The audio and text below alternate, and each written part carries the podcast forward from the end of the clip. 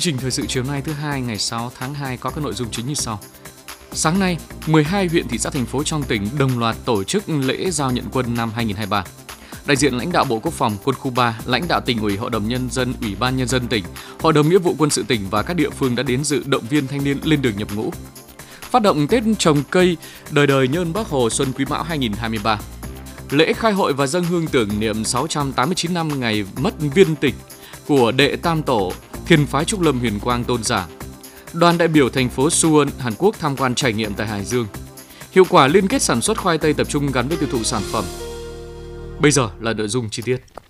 Sáng nay 6 tháng 2, cùng với các địa phương, thành phố Chí Linh tổ chức lễ giao nhận quân năm 2023. Dự lễ giao nhận quân có Ủy viên Trung ương Đảng, Bí thư Tỉnh ủy Trần Đức Thắng, Thiếu tướng Lương Văn Kiểm, Phó Tư lệnh Quân khu 3, Đại tá Nguyễn Huy Thăng, Ủy viên Ban Thường vụ Tỉnh ủy, Chỉ huy trưởng Bộ Chỉ huy Quân sự tỉnh, Phó Chủ tịch Hội đồng Nghĩa vụ Quân sự tỉnh, Phó Chủ tịch Ủy ban Nhân dân tỉnh Trần Văn Quân và lãnh đạo một số sở ngành. Những năm qua, công tác tuyển chọn gọi công dân lên đường làm nhiệm vụ xây dựng bảo vệ Tổ quốc luôn được thành phố Chí Linh và các phường xã quan tâm, lãnh đạo chỉ đạo và triển khai thực hiện, hoàn thành xuất sắc chỉ tiêu được giao. Trải qua các cuộc kháng chiến giải phóng dân tộc, thống nhất đất nước, Chí Linh có hơn 50.000 thanh niên lên đường nhập ngũ, nhiều người trở thành cán bộ cao cấp, tướng lĩnh trong quân đội và lực lượng công an. Các thanh niên ưu tú của thành phố lên đường nhập ngũ năm nay đều đảm bảo các tiêu chuẩn về sức khỏe, trình độ văn hóa và phẩm chất chính trị.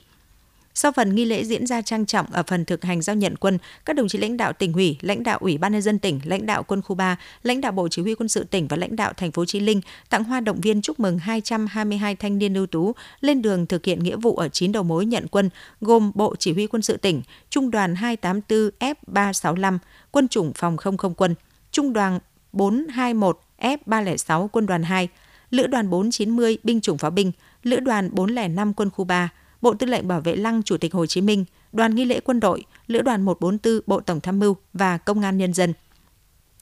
Trong số các tân binh lên đường thực hiện nghĩa vụ năm nay có 25 thanh niên viết đơn tình nguyện và 3 thanh niên người dân tộc Sán Dìu. Đúng 8 giờ 15 phút, thành phố Chí Linh hoàn thành lễ giao nhận quân năm 2023. Sáng nay, ngày 6 tháng 2, Phó Bí thư Thường trực Tỉnh ủy, Trưởng Đoàn đại biểu Quốc hội tỉnh Lê Văn Hiệu dự lễ giao nhận quân năm 2023, động viên thanh niên huyện Nam Sách lên đường nhập ngũ, cùng dự có Ủy viên Ban Thường vụ, Trưởng Ban Dân vận Tỉnh ủy Nguyễn Văn Phú. Năm 2023, huyện Nam Sách có 196 công dân được tuyển chọn đủ điều kiện để lên đường nhập ngũ và công an nghĩa vụ, trong đó 175 thanh niên được giao cho 6 đơn vị đầu mối quân đội gồm Quân đoàn 2, Lữ đoàn 490 Binh chủng pháo binh, Lữ đoàn 131 Quân chủng Hải quân, Bộ Tổng tham mưu, Bộ Tư lệnh Lăng và Bộ Chỉ huy Quân sự tỉnh. Để công tác tuyển chọn gọi công dân nhập ngũ đảm bảo đúng quy định, Hội đồng Nghĩa vụ Quân sự huyện Nam Sách đã phối hợp chặt chẽ với các xã thị trấn tổ chức sàng lọc, sơ tuyển, khám tuyển đảm bảo chất lượng. Các thanh niên lên đường nhập ngũ đáp ứng yêu cầu về phẩm chất chính trị, sức khỏe, trình độ học vấn. Trước ngày hội giao quân, cấp ủy chính quyền và các đoàn thể chính trị xã hội trên địa bàn huyện đã tổ chức nhiều hoạt động thăm hỏi động viên tân binh hoàn thành tốt nhiệm vụ mà quân đội giao phó. Buổi lễ diễn ra ngắn gọn, trang trọng, đảm bảo công tác phòng chống dịch Covid-19. Sau nghi thức thắp lửa truyền thống và đánh trống, Phó Bí thư Thường trực Tỉnh ủy Lê Văn Hiệu cùng các đồng chí lãnh đạo tỉnh, lãnh đạo huyện Nam Sách đã tặng hoa động viên các chiến sĩ mới phấn khởi, yên tâm lên đường nhập ngũ. Đúng 8 giờ sáng ngày 6 tháng 2, huyện Nam Sách đã hoàn thành công tác giao nhận quân năm 2023.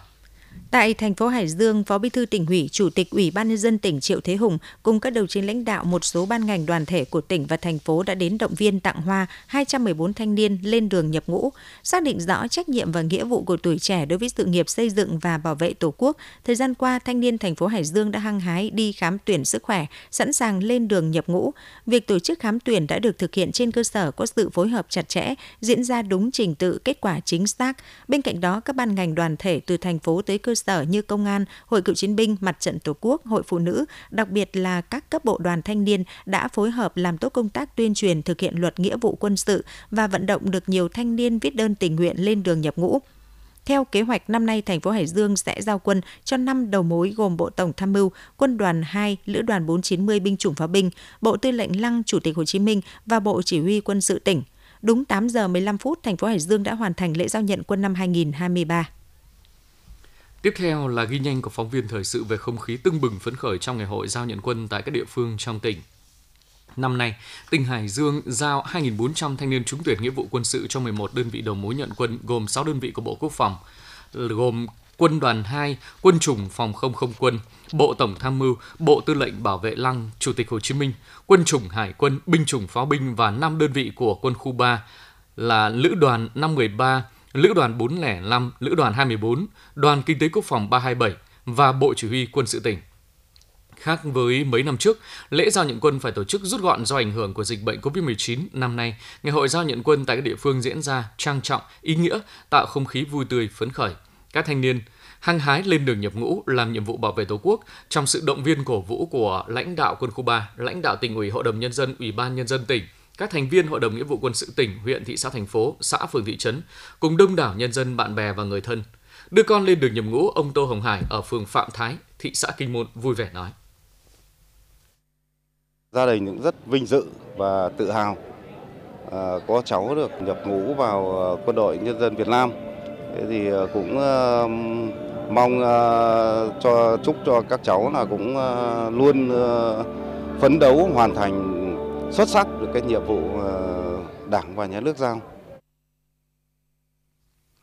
Trong số 2.400 thanh niên lên đường nhập ngũ ngày hôm nay, 14% có trình độ cao đẳng đại học, cao hơn năm trước 4%. Có 2 đảng viên trẻ và 3 thanh niên là người dân tộc thiểu số. 27% thanh niên có sức khỏe loại 1, còn lại là thanh niên có sức khỏe loại 2. Với tinh thần xung kích của tuổi trẻ, nhiều thanh niên ở các địa phương trong tỉnh đã viết đơn tình nguyện nhập ngũ. Trong đó 4 trường hợp là anh em sinh đôi ở các huyện Bình Giang, Tứ Kỳ đã cùng viết đơn tình nguyện lên đường tòng quân làm nhiệm vụ bảo vệ Tổ quốc. Phấn khởi trong ngày hội giao nhận quân, các thanh niên Hải Dương đều bày tỏ quyết tâm phát huy truyền thống quê hương và tiếp nối các thế hệ cha anh đi trước, sẵn sàng nhận và hoàn thành xuất sắc mọi nhiệm vụ được giao, rèn luyện cống hiến và trưởng thành trong môi trường quân đội. 2 chiến sĩ trẻ Lương Văn Nhiệm và Nguyễn Đức Thăng ở huyện Thanh Miện phấn khởi tâm sự. Em đã sẵn sàng lên đường nhập ngũ để viết đơn tình nguyện để vào trong môi trường quân đội, để rèn luyện bản thân, để giúp mình có thêm kinh nghiệm trong cuộc sống, giúp mình trưởng thành hơn. Trước hết là tôi muốn hoàn thành nhiệm vụ của một người công dân đối với Tổ quốc. Cái thứ hai là vào trong môi trường quân đội tôi có thể học tập và rèn luyện bản thân để sau này tôi khi tôi ra quân thì có thể vững vàng lập nghiệp và bản thân trưởng thành hơn. Do có sự chuẩn bị chu đáo, lễ giao nhận quân năm nay đã diễn ra trang trọng, đảm bảo nhanh chóng, an toàn tuyệt đối. Tỉnh Hải Dương đã bàn giao đủ 2.400 chiến sĩ trẻ cho 11 đơn vị nhận quân.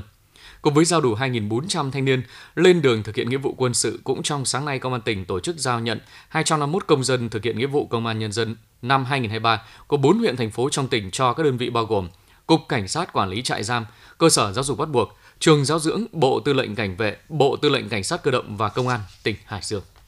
Sáng nay ngày 6 tháng 2, tỉnh Hải Dương phối hợp với Bộ Tư lệnh Quân khu 3 tổ chức lễ phát động Tết trồng cây đời đời nhớ ơn Bác Hồ Xuân Quý Mão năm 2023. Lễ phát động Tết trồng cây đời đời nhớ ơn Bác Hồ Xuân Quý Mão năm 2023 được tổ chức tại Lữ đoàn 454 Quân khu 3 ở xã Bắc An, thành phố Chí Linh. Dự lễ phát động có các ủy viên Trung ương Đảng, Trung tướng Nguyễn Quang Ngọc, Tư lệnh Quân khu 3, Bí thư tỉnh ủy Trần Đức Thắng. Tham dự còn có Phó Bí thư Thường trực tỉnh ủy, Trưởng đoàn đại biểu Quốc hội tỉnh Lê Văn Hiệu, Phó Bí thư tỉnh ủy, Chủ tịch Ủy ban nhân dân tỉnh Triệu Thế Hùng, Thiếu tướng Lương Văn Kiểm, Phó Tư lệnh Quân khu 3, Thiếu tướng Phạm Mạnh Cường, Phó Chủ nhiệm Tổng cục Hậu cần, lãnh đạo một số bộ ngành, các ủy viên Ban Thường vụ tỉnh ủy, lãnh đạo Hội đồng Nhân dân, Ủy ban nhân dân tỉnh và lãnh đạo các sở ngành địa phương trong tỉnh. Phát động Tết trồng cây, Thiếu tướng Lương Văn Kiểm, Phó Tư lệnh Quân khu 3 và Bí thư tỉnh ủy Trần Đức Thắng khẳng định, khắc ghi lời dạy của Bác Hồ, những năm qua, Tết trồng cây đã trở thành nét văn hóa đẹp, đem lại nhiều lợi ích. Phong trào trồng cây mùa xuân hàng năm ở Hải Dương góp phần tạo nên hàng trăm hecta rừng, hàng triệu cây ăn quả, không chỉ mang lại giá trị kinh tế mà còn tạo cảnh quan đẹp, bảo vệ môi trường sinh thái. Các đơn vị quân đội tích cực trồng cây lấy gỗ, cây ăn quả tại khuôn viên cơ quan, thao trường huấn luyện, đồng thời tích cực tham gia bảo vệ phòng cháy chữa cháy rừng trên địa bàn tỉnh. Ghi nhận kết quả phong trào trồng và bảo vệ cây sau khi được trồng của tỉnh Hải Dương trong những năm qua, trong đó có đóng góp của Bộ Chỉ huy Quân sự tỉnh, Phó Tư lệnh Quân khu 3 và Bí thư tỉnh ủy chỉ rõ một số tồn tại cần chấn chỉnh kịp thời và nêu rõ. Cả thế giới hiện đang đối diện với biến đổi khí hậu, thiên tai, bão lũ, diễn biến bất thường. Sức tàn phá ngày càng lớn đe dọa cuộc sống của con người. Phát triển kinh tế bền vững phải đi đôi với bảo vệ môi trường đã trở thành yêu cầu của mỗi quốc gia. Chính vì vậy, trồng cây, trồng rừng, bảo vệ môi trường ngày càng có ý nghĩa chiến lược to lớn, quan trọng. Bí thư tỉnh ủy Trần Đức Thắng chỉ đạo. Thay mặt tỉnh ủy, Hội đồng Nhân dân, Ủy ban dân tỉnh,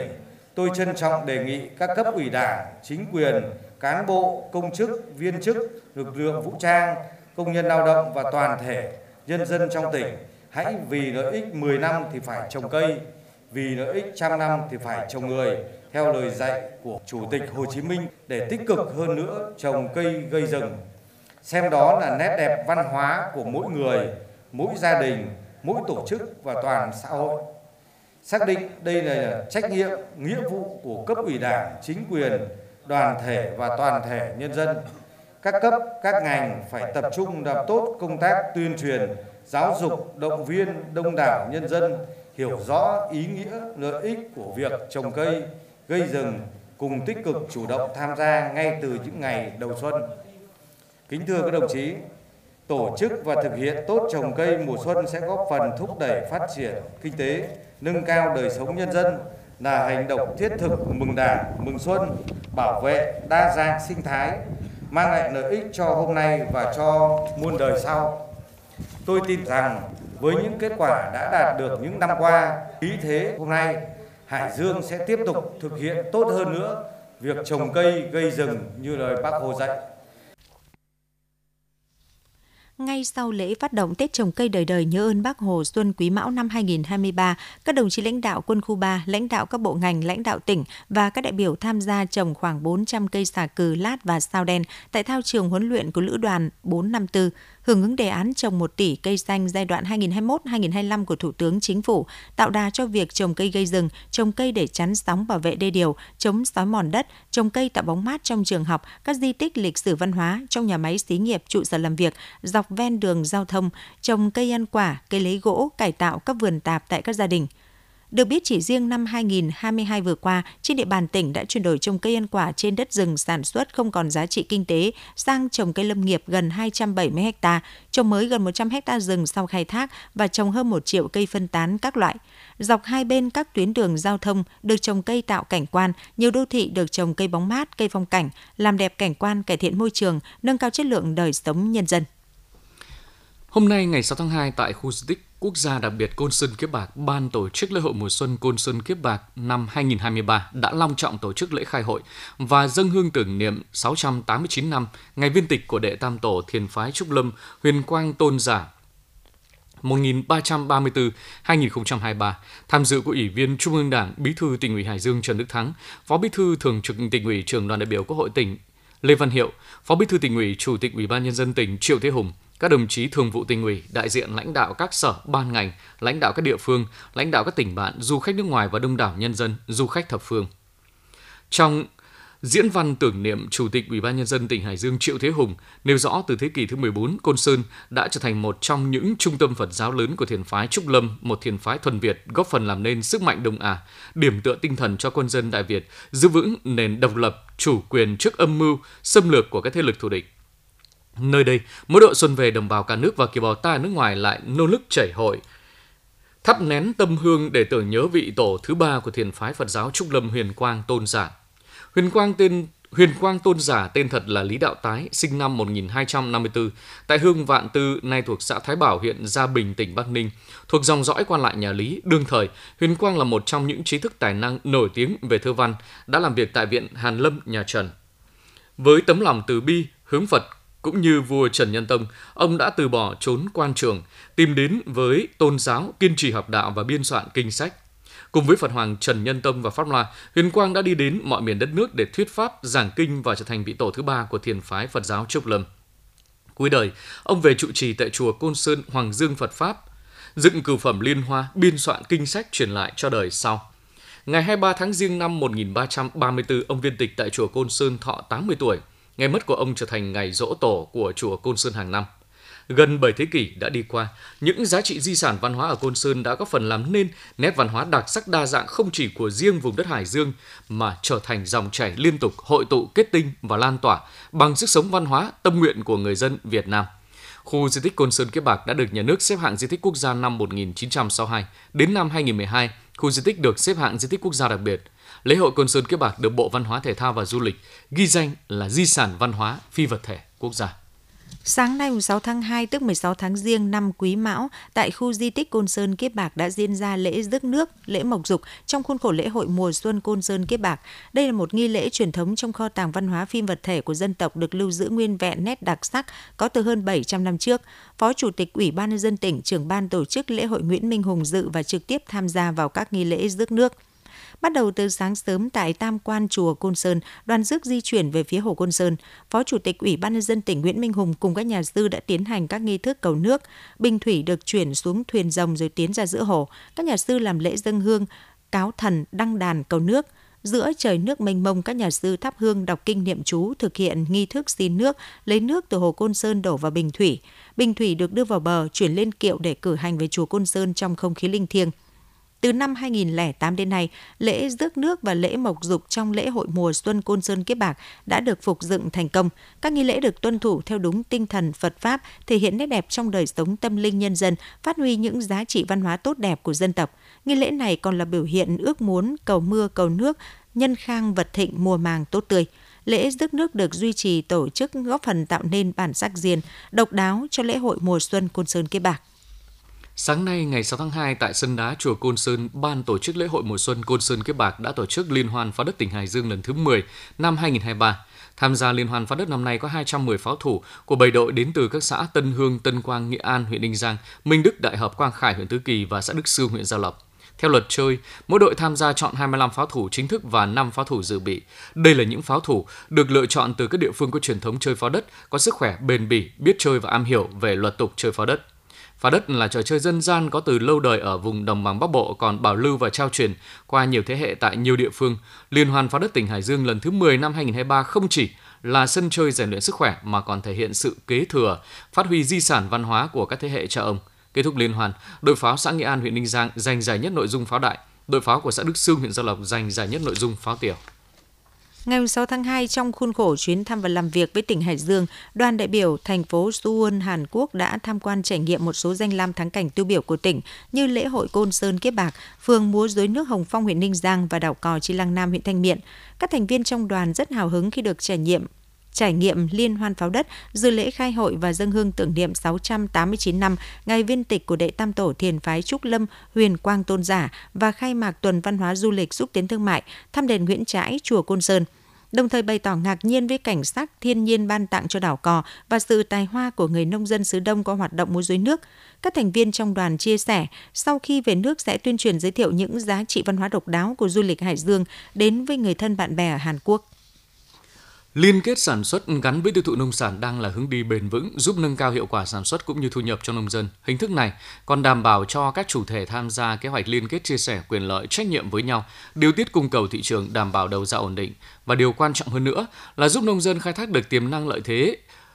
ở các diện tích đất sản xuất hai vụ lúa. Những năm trước, sản xuất vụ đông ở xã Dân Chủ, huyện Tứ Kỳ thường không tập trung, mạnh ai người nấy làm. Hiệu quả sản xuất không cao. Nhưng ở vụ đông năm 2022-2023, thông qua chính sách hỗ trợ của tỉnh, Công ty Cổ phần Phát triển Nông nghiệp Vàng đã phối hợp với Hợp tác xã Dịch vụ Nông nghiệp xã Dân Chủ triển khai kế hoạch liên kết sản xuất khoai tây tập trung gắn với tiêu thụ sản phẩm với diện tích 35 ha. Kết quả sau 4 tháng chăm sóc, đến nay 35 ha khoai tây liên kết đã cho thu hoạch đạt năng suất cao với giá bán khoai loại 1 là 10.000 đồng 1 kg và khoai loại 2 là 4.000 đồng 1 kg. Sau khi trừ chi phí, nông dân thu lãi gần 5 triệu đồng một sào. Ông Bùi Kim Cường, Chủ tịch Hội đồng Quản trị Công ty Cổ phần Phát triển Nông nghiệp Vàng tỉnh Hưng Yên cho biết. Năm nay là cái chương trình liên kết thì bên Công ty Nông nghiệp Vàng cung cấp toàn bộ về giống, phân bón, quy trình kỹ thuật và thuốc bảo vệ thực vật, cũng như là cử kỹ thuật của công ty đến để hướng dẫn cho bà con làm từ đầu đến cuối. Và hiện nay thì công ty thu mua theo giá thị trường. Thì đối với khoai loại 1 thì hiện nay mua tại ruộng này là 10.000 đồng một cân.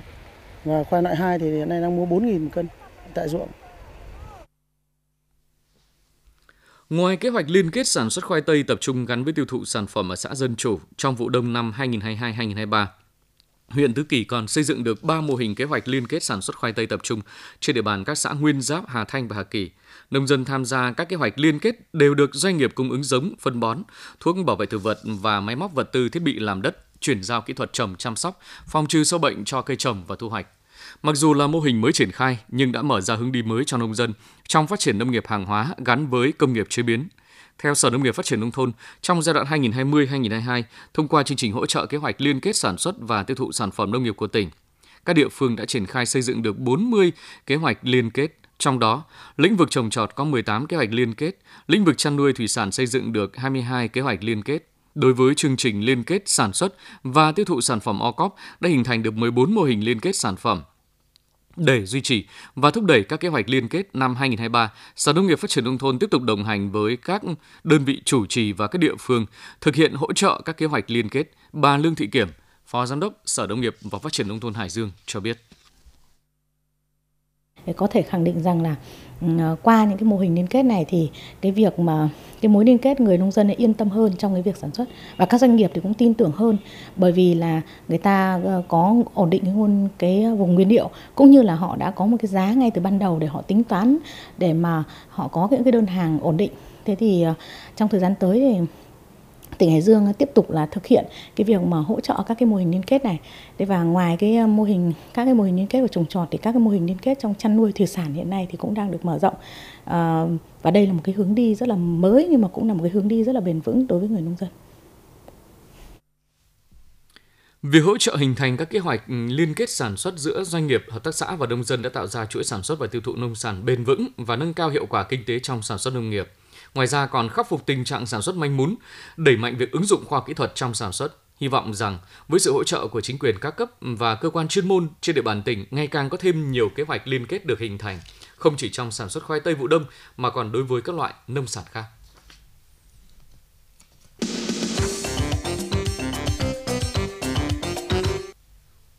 Tin trong nước, theo thông tư 21/2022/TT-BTNMT, từ ngày 6 tháng 2 năm 2023, cán bộ công chức không giữ chức vụ lãnh đạo quản lý và viên chức trực tiếp tiếp xúc và giải quyết công việc từ đủ 2 đến 5 năm phải định kỳ chuyển đổi vị trí công tác. Các vị trí phải chuyển đổi công tác định kỳ gồm cấp giấy chứng nhận quyền sử dụng đất, quyền sở hữu nhà và tài sản khác gắn liền với đất, cấp giấy phép thăm dò khảo sát khai thác khoáng sản,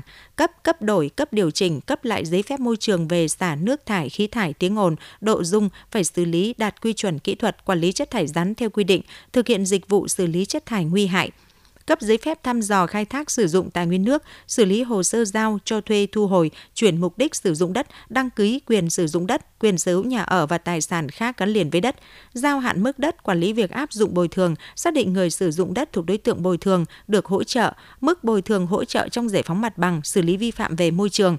Đối với các trường hợp thuộc đối tượng định kỳ chuyển đổi vị trí công tác theo quy định tại thông tư 59/2014 của Bộ trưởng Bộ Tài nguyên và Môi trường, quy định danh mục vị trí công tác và thời hạn định kỳ chuyển đổi vị trí công tác đối với công chức viên chức ngành tài nguyên và môi trường đã được cấp có thẩm quyền phê duyệt chuyển đổi vị trí công tác trước ngày thông tư này có hiệu lực thi hành thì tiếp tục thực hiện theo quy định tại thông tư 59/2014. Các trường hợp thuộc đối tượng định kỳ chuyển đổi vị trí công tác theo quy định tại thông tư 59/2014 chưa được cấp có thẩm quyền phê duyệt chuyển đổi vị trí công tác kể từ ngày thông tư này có hiệu lực thi hành thì thực hiện theo quy định tại thông tư này.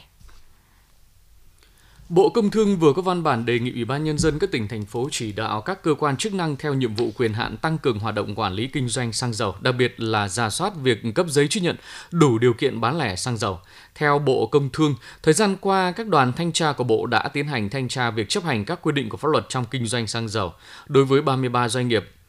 đầu mối kinh doanh xăng dầu.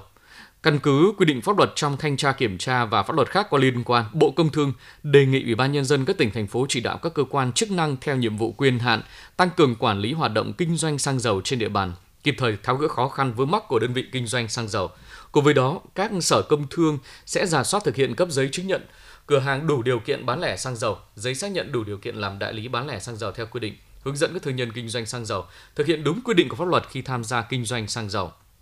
Bộ Công Thương cũng đề nghị các tỉnh, thành phố rà soát kiểm tra việc thực hiện cấp giấy xác nhận đủ điều kiện làm đại lý bán lẻ xăng dầu theo quy định cho các thương nhân đủ điều kiện làm đại lý bán lẻ xăng dầu. Trong khuôn khổ Diễn đàn Du lịch ASEAN ATF 2023 tại Indonesia, chiều ngày 5 tháng 2 đã diễn ra lễ trao giải thưởng du lịch ASEAN 2023. Năm nay có 14 đơn vị hoạt động trong lĩnh vực dịch vụ du lịch của Việt Nam vinh dự được nhận giải thưởng này. Giải thưởng du lịch ASEAN là sự kiện được tổ chức thường niên nhằm tôn vinh các địa phương đơn vị có sản phẩm du lịch dịch vụ du lịch chất lượng cao, góp phần phát triển bền vững các điểm đến du lịch của khu vực ASEAN. Đây cũng là cơ hội cho các doanh nghiệp du lịch cũng như các tổ chức du lịch địa phương tiếp thị hiệu quả hoạt động kinh doanh du lịch và góp phần quảng bá thương hiệu du lịch quốc gia. Đây là điểm nhấn khẳng định sự phục hồi của du lịch Việt Nam thời gian qua, qua đó góp phần khẳng định quyết tâm mở cửa du lịch, chào đón du khách đến và trải nghiệm các dịch vụ xanh đẹp đẳng cấp của du lịch Việt Nam, phù hợp với mọi nhu cầu của khách du lịch.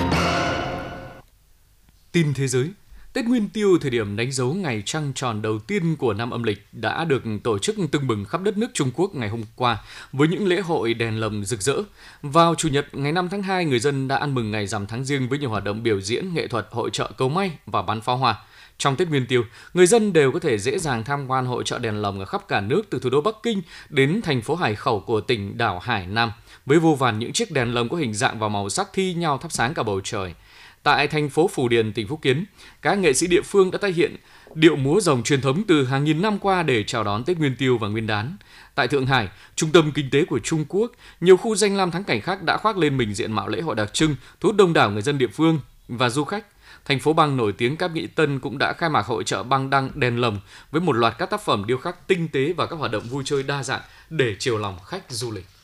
Kết quả cuộc khảo sát do hãng tin Kyodo Nhật Bản thực hiện và công bố ngày 5 tháng 2 cho thấy số vụ bạo hành trẻ em đang có xu hướng tăng và cần có quy định hành chính để ngăn chặn tình trạng này.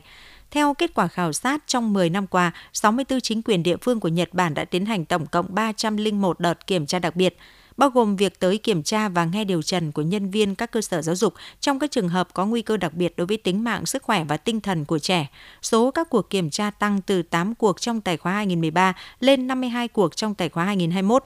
Số quy định hành chính cũng tăng từ 2 lên 27 vụ trong cùng thời gian này. Trong số 120 vụ thực hiện xử phạt hành chính các cơ sở chăm sóc trẻ, 63 vụ không được công bố với những lý do như mức độ ngược đãi là không đáng kể hoặc hành vi đã có cải thiện sau khi bị nhắc nhở hành chính. Cuộc khảo sát được thực hiện với 95 chính quyền địa phương, trong đó bao gồm cấp tỉnh và các thành phố trực thuộc tỉnh trên khắp Nhật Bản từ tháng 12 năm 2022 đến tháng 1 năm 2023, sau khi diễn ra một loạt vụ ngược đãi trẻ em tại nước này. Gần 70% các vụ ngược đãi được phát hiện nhờ được cung cấp thông tin, bao gồm cả những lời đồn đại. Sáng nay, theo giờ Hà Nội, một trận động đất có độ lớn 7,9 độ Richter đã xảy ra tại tỉnh miền Trung Gaziantep của Thổ Nhĩ Kỳ. Cho đến chiều nay đã ghi nhận hàng trăm người thiệt mạng, bao gồm cả ở Thổ Nhĩ Kỳ và Syria. Giới chức Thổ Nhĩ Kỳ cho biết con số người thương vong có thể còn tiếp tục tăng do nhiều tòa nhà tại một số thành phố đã bị sập. Theo báo cáo sơ bộ, thương vong được ghi nhận tại các tỉnh Malatya, Şanlıurfa, Diyarbakir và Osmaniye. Hiện các lực lượng chức năng vẫn đang khẩn trương tiến hành công tác cứu hộ. Bộ Nội vụ Thổ Nhĩ Kỳ thông báo đã ban bố mức báo động cấp 4, kêu gọi sự hỗ trợ của quốc tế, đồng thời khuyến cáo người dân không tiến vào các tòa nhà đã bị hư hại do có nhiều nguy cơ. Tổng thống Thổ Nhĩ Kỳ Tayyip Erdogan đã gửi lời thăm hỏi tới những công dân bị ảnh hưởng bởi động đất, đồng thời cho biết các đội tìm kiếm và cứu hộ đã ngay lập tức được triển khai tới những khu vực bị ảnh hưởng. Phần còn lại của chương trình là bản tin dự báo thời tiết khu vực Hải Dương đêm nay và ngày mai. Theo Đài Khí tượng Thủy văn của tỉnh, do ảnh hưởng của rìa Tây Nam, áp cao lạnh lục địa suy yếu sau được tăng cường yếu lệch đông, nên thời tiết khu vực trong tỉnh được dự báo đêm và sáng có mưa nhỏ, mưa phùn, sáng sớm có sương mù nhẹ vài nơi, ngày nhiều mây, trưa chiều giảm mưa, gió đông đến đông nam cấp 2, nhiệt độ cao nhất từ 23 đến 24 độ, nhiệt độ thấp nhất từ 18 đến 19 độ. Quý vị và các bạn vừa theo dõi chương trình Thời sự chiều của Đài Phát thanh Truyền hình Hải Dương, chương trình do Thu Hằng, Lưu Hưng, Phương Nga, Thu Hà, Minh Phú thực hiện, chịu trách nhiệm nội dung giám đốc, tổng biên tập Nguyễn Hải Bình. Cảm ơn quý vị và các bạn đã quan tâm theo dõi.